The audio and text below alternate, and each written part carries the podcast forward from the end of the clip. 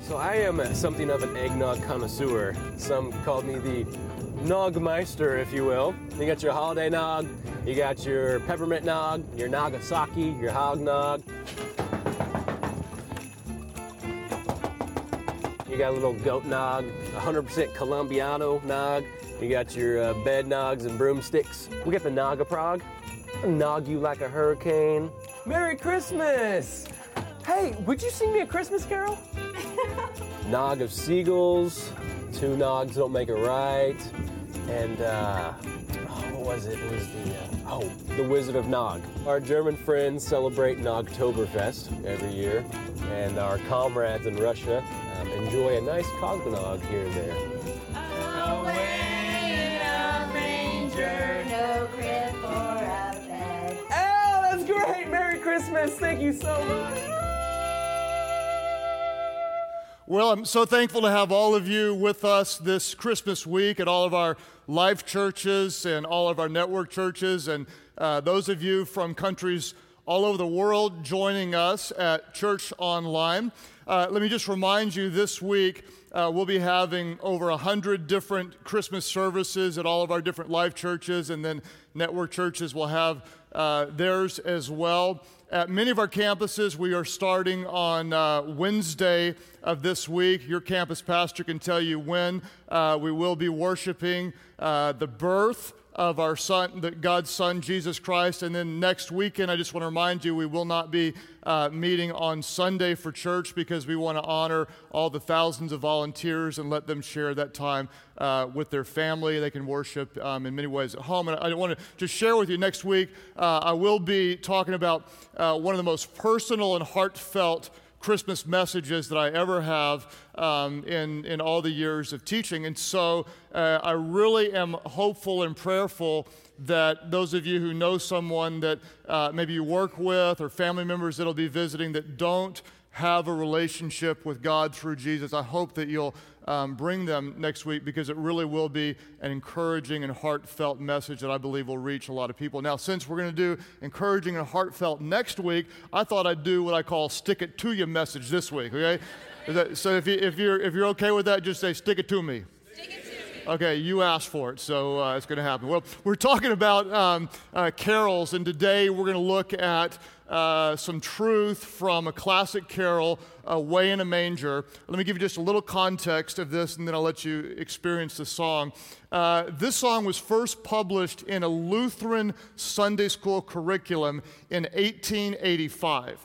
Now, there's a lot of controversy around who wrote the lyrics to this song. Uh, a lot of people think uh, that it was Martin Luther, the father of the Great Reformation, but after more study, uh, most people say that isn't actually who wrote it. And so there's mystery as to who wrote the lyrics of this amazing song, but there is no mystery that this song has touched um, hearts uh, for decades and decades. So I want you to experience this carol uh, performed by one of our own worship leaders. Uh, all these songs are available free for you uh, at iTunes. This is Damian Aranda from Life Church Midwest City, and I just got to tell you, this isn't how we sang this song when I was growing up.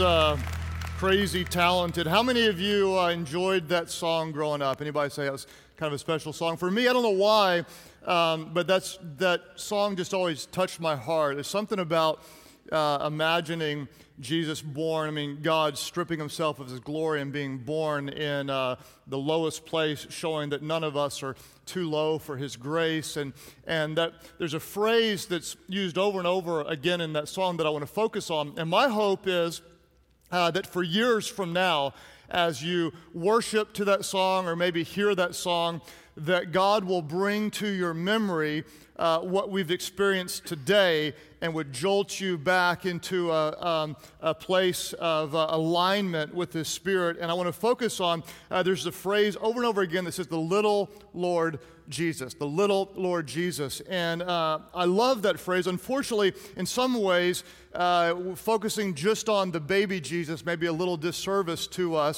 Um, he, Jesus isn't just the dear six pound, eight ounce baby Jesus. Uh, there's so much more uh, to what God intended. And so rather than focusing on the size of the baby, what I want to do is focus on the lordship of Christ. So the key thought of this message, if you want to write it down, is that Jesus is Lord. Everybody say that one, two, three. Jesus is Lord. In fact, 740 times in the New Testament, Jesus is referred to as Lord 740 times. In fact, I want to look at um, one of the classic Christmas verses uh, one of the most quoted verses uh, from Luke's gospel uh, dealing with the birth of Christ and show you the very first mention of the Savior's birth, we see him called uh, Lord. Uh, Luke chapter 2, the context the shepherds were watching the flocks at night, an angel of the Lord appeared and said, Do not be afraid. I bring you good news of great joy that will be for all the people. Today in the town of David, a Savior has been born to you. The news they've been waiting on for centuries. And, and the angel said, Who is he, everybody? He is Christ the Lord. There at the very beginning of the story, it's established that Jesus, the Son of God, is born. He is the Savior of the world. He is Christ the Lord. Uh, the big question I want to deal with today is what does that mean to us? If Jesus is Lord, what does that mean in everyday life? If we're married, what does it mean in our marriage? If we're dating, what does it mean when we're dating? If we're finishing finals, what does Jesus is Lord mean in our finals? If we're buying Christmas presents, what does it mean Jesus is Lord while we're buying Christmas presents? What does it mean to make Jesus your Lord. There's uh, a Greek word in your notes that is the word translated as Lord. It's the word kurios, and this word can mean supreme in authority, it means controller, it means Lord. Now, I can already imagine for some of you the word controller is going to be a challenge because if Jesus is the controller, he's got some competition in you because you want to be in control. Thankfully, I don't have that problem at all. I'm not a control freak whatsoever, not, not, a, not a bit. As long as everything goes my way and everybody does what I say, I don't have a problem with control at all. Okay, so I got a problem with it, okay? I want to be in control of everything, whether it's driving the car. I can't even, I honestly can barely sit in the passenger seat because nobody drives right.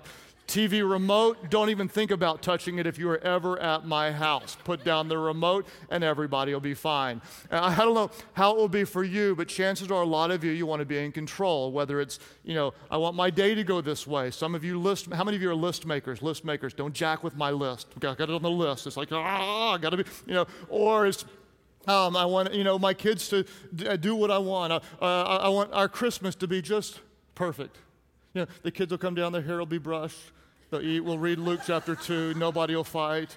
Angels will sing. Uh, you know, and, and, it's just like, ah, it's not perfect. And, and so, so many of us want to be in control. Well, what does it mean Jesus is supreme in authority? Jesus is the controller. Jesus is Lord. What does it mean to make Jesus the Lord of our life? If I can be technical for just a moment, and I don't want to make anybody feel bad for using this phrase, but technically, we don't make Jesus Lord. Do you realize that? God made him Lord a long time ago. He's already Lord. We don't make him Lord. What we do is we surrender to what already is. We surrender our lives to His Lordship. We don't make Him Lord. God made Him Lord. We surrender to His Lordship. What does that mean? Well, we surrender to the supreme in authority. We surrender to the only one who's really in control. We surrender to the Lord. And so, what I want to do in the rest of our time is talk about surrendering to the Lordship of Christ. How do we do it? And I want to talk about two different levels of surrender. The first, if you're taking notes, is what I would call the partially surrendered life. The partially surrendered life. And I'm uh, very afraid that this is where the majority of American Christians would live. Many of you in other parts of the, uh, the world, uh, I believe there's much more devotion in many parts of the world where the persecution is more intense. But where I live, uh, there are so many what I would call casual Christians or cultural Christians, like the book I wrote, The Christian Atheist. They believe in God, but they live as if He doesn't exist. It's the partially surrendered life. Luke 6 46, Jesus was talking about uh, the wise builders and the foolish builders. And speaking to the foolish builders, he said, Okay, guys, why do you call me what? He said, Why do you call me Lord? Lord. Why do you call me the Lord of your life? Why do you say I'm Lord and do not what? And do not do what I say?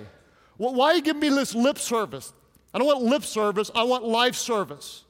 I don't want a bunch of talk. Don't just talk the talk. I want you to walk the walk. Why is it you're calling me Lord and then you do whatever the heck you want to do? This isn't a game, Jesus is saying. Let, us get it right. Uh, unfortunately, today, I believe there are, are so many people who say, you know, I believe in Jesus as Lord, but I still want to be in control. I believe Jesus is Lord, but I still want to do whatever I want to do. I believe Jesus is Lord, but I'm just not going to trust him with everything. And so before long, we end up practically, by the way we live, we just take the Bible and say, uh, you know, when it comes to relationships, I know the Bible, Jesus said I'm supposed to pray for those who hurt me and bless those who persecute me, and I'm supposed to forgive. But you know, after what they did to me, there's no way I'm going to forgive. Just forget that. And we take God's word and just say, ah, forget it. And, and, oh, I know that I'm supposed to, you know, when it comes to my money, I'm supposed to, you know, trust God and not go crazy into debt. I'm supposed to give 10%. Like 10%, that's the stupidest thing ever. There's no way I'm going to ever do that. And oh, I know when it comes to my time and the way I live, I'm supposed to give God my time. I'll give Him my Sundays every now and then when it's not football season because I'm too tired from the day before, but I'm not giving Him my Friday nights and my Saturday nights. And, you know, I'm going to party and sleep with my, girl. I'm oh, just going to do this kind of, ah. Some of you right now are about ready to leave the building because you're afraid I'm going to get struck with lightning. he just ripped up the Bible. Now, let, let, me just remind you if you're highly offended, what I did is I took pages and ink and ripped it up. But many of us, we rip up God's truth every day with the way we live or don't live. And Jesus said, hang on. Don't call me Lord and then go just do whatever you want to do. Why do you call me Lord, Lord, and don't do what I say. It's the partially surrendered life. In fact, I've uh, uh, printed for you in uh, Proverbs 3, 5, and 6. Um, I, I put this from the PSV. Okay, PSV stands for the partially surrendered version of the Bible.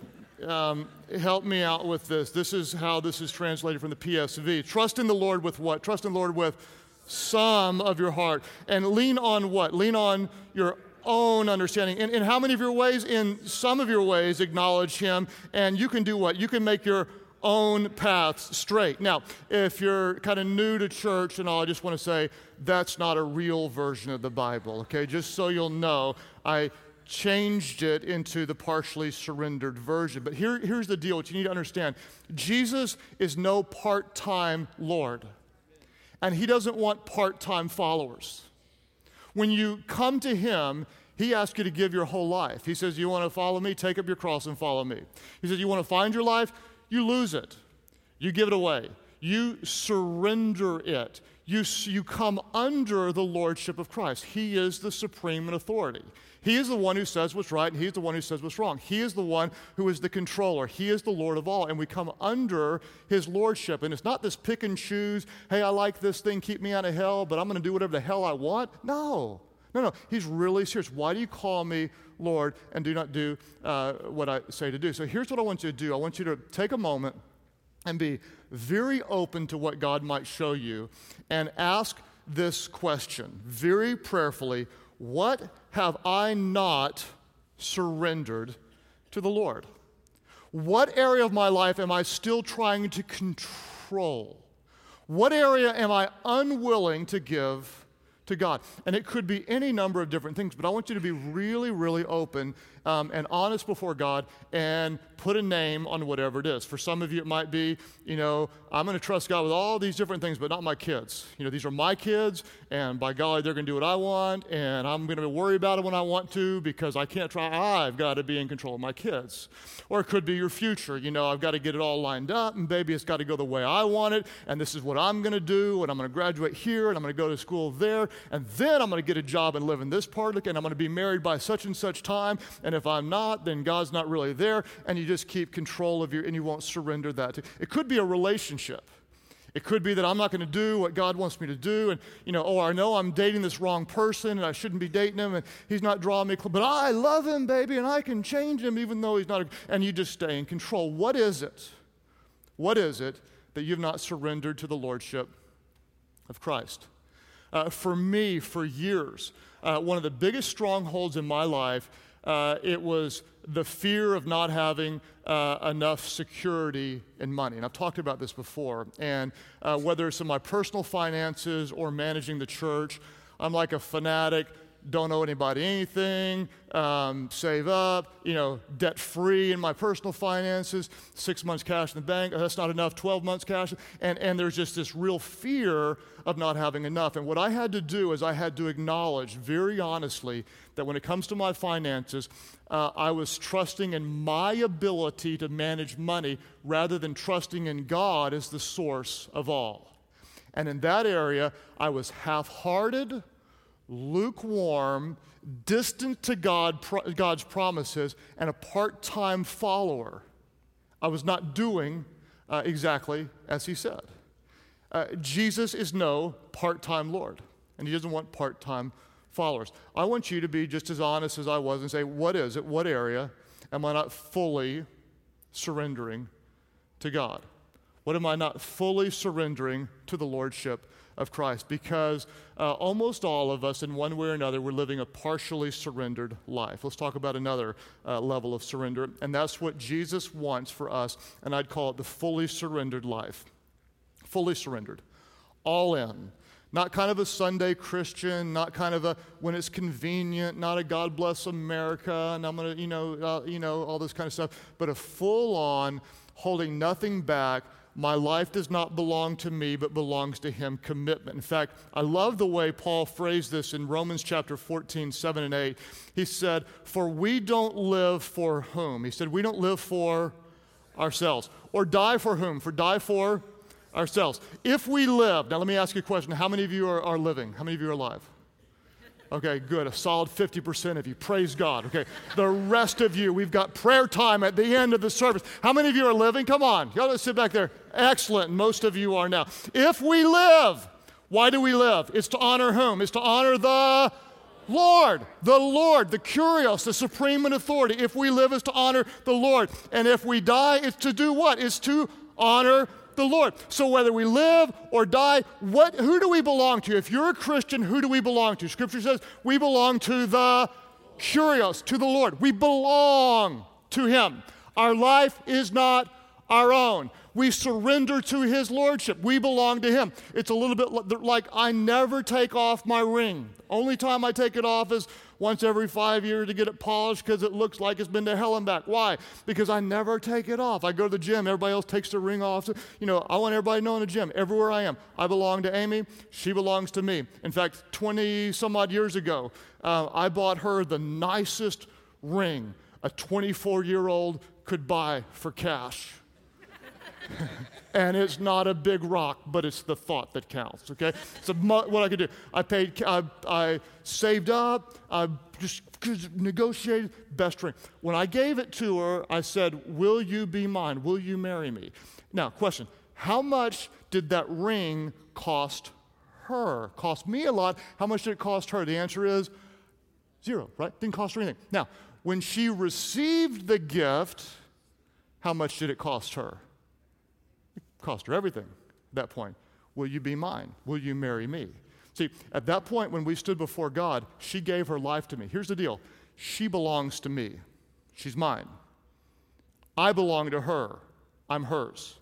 We belong to the Lord, we're His. Some of you go, You don't belong to, she don't belong to you. Don't be giving me all that male. No, no, no, no, she does.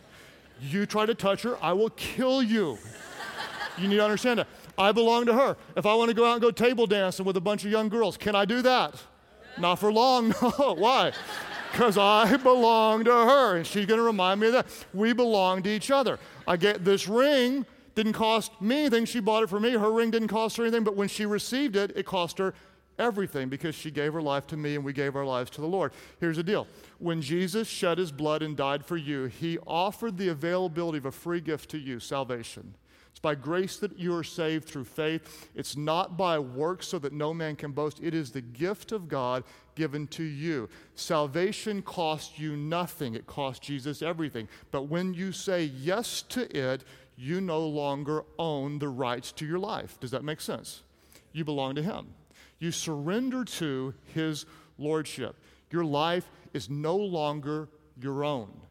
Your life is no longer your own. You are no longer the controller or the Lord of your life. He is. That's why I'm so afraid, and what I see so much today is this kind of casual approach to Jesus. Jesus is a six pound, eight ounce baby Jesus. Jesus, Jesus is my buddy. Jesus is my homeboy. You know, like, no, no, no, no. J- Jesus isn't just the little Lord Jesus baby in a manger.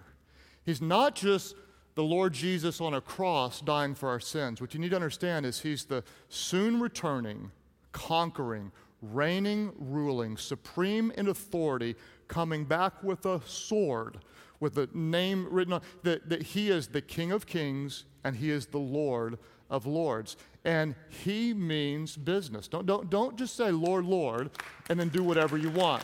He is supreme, ruling, reigning, King of the universe.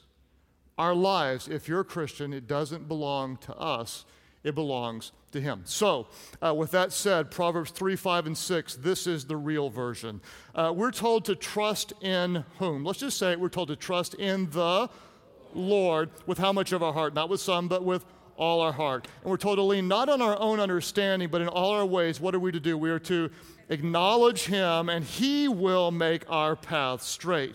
Uh, the, the word acknowledge, I'm not a big fan of the way that's translated. Uh, in the Hebrew language, uh, the word that's translated acknowledge is the word yada. The same word is also translated to know. It's the same word that describes the intimate relationship of Adam knowing Eve. Uh, I prefer in all your ways, know him, and he will make your path straight. Here's the bottom line the reason so many of us do not surrender some area of our life to the Lordship of Christ is because we don't know Him in that area of our lives. And that's the bottom line. To know Him is to love Him, to know Him is to trust Him.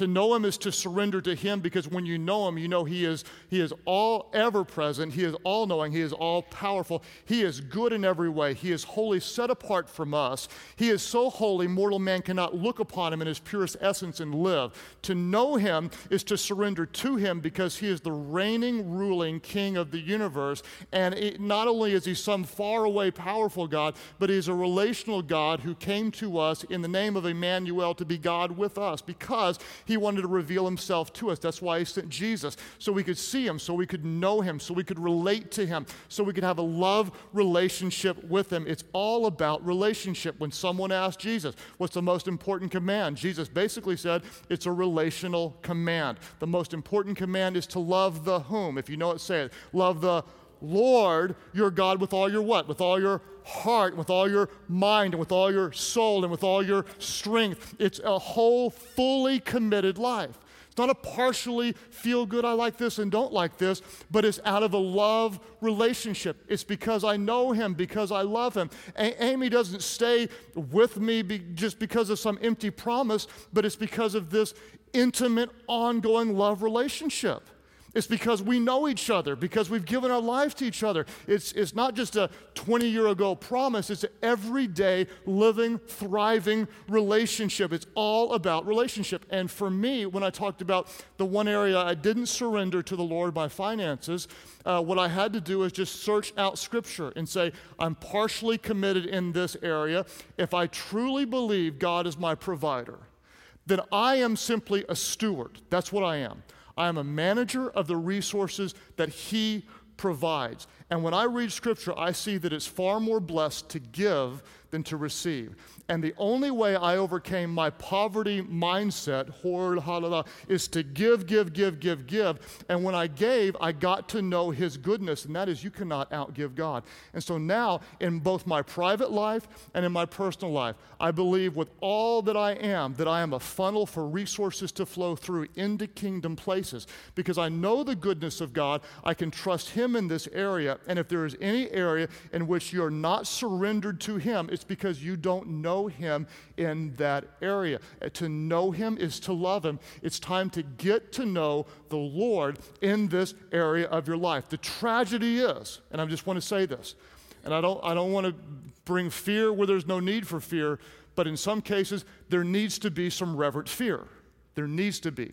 There are, I'm afraid there are too many people uh, under this church and, and maybe just visiting here today that you, you under the illusion that things are cool because you joined a church years ago or because you got wet or because you checked a box or because you say God bless you when somebody sneezes, you know. And, and the reality is there's a lot more to Christianity than that. The gift of eternal life may not cost you anything, but your only reasonable response is to give your whole life. And if you're not giving your whole life, at some point we have to ask ourselves the question do we really know him? Do we really know him? Do we really know him? Because Jesus said some of the most haunting words in all of Scripture. Matthew 7 21, 23, speaking of after this life, he said, Not everyone who says to me, what? Here's our phrase. Not everyone who says to me, what? Say it.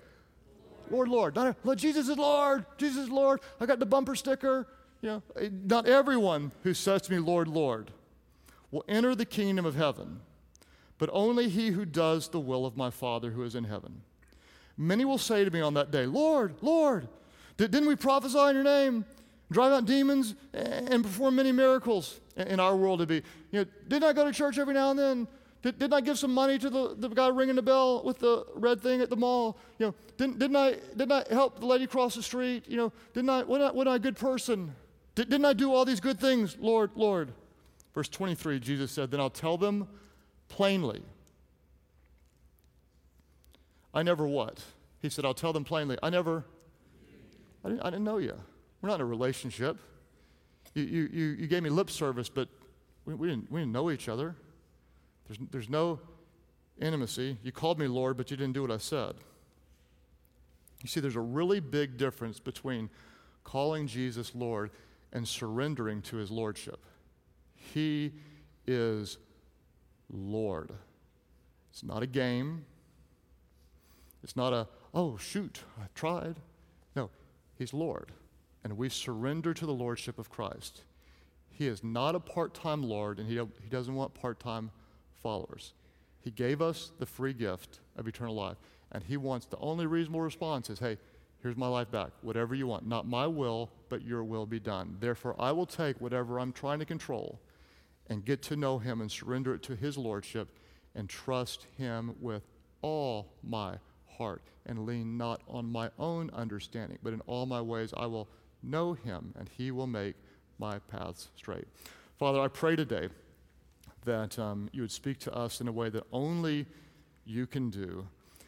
And that there would be lives and relationships and families and marriages that are transformed uh, because of the goodness and the grace of your Son, that we would surrender to the Lordship of Jesus.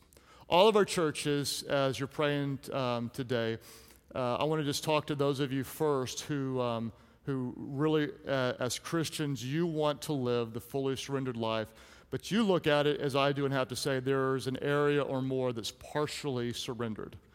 What I want you to do is, I want you to give whatever it is a name in your mind so you can confess this before God. Just get real specific with it. Here's what it is it's a relationship, it's a fear, it's um, something I want to control, it's, it's something I'm unwilling to give you, what, whatever it is. Give it a name.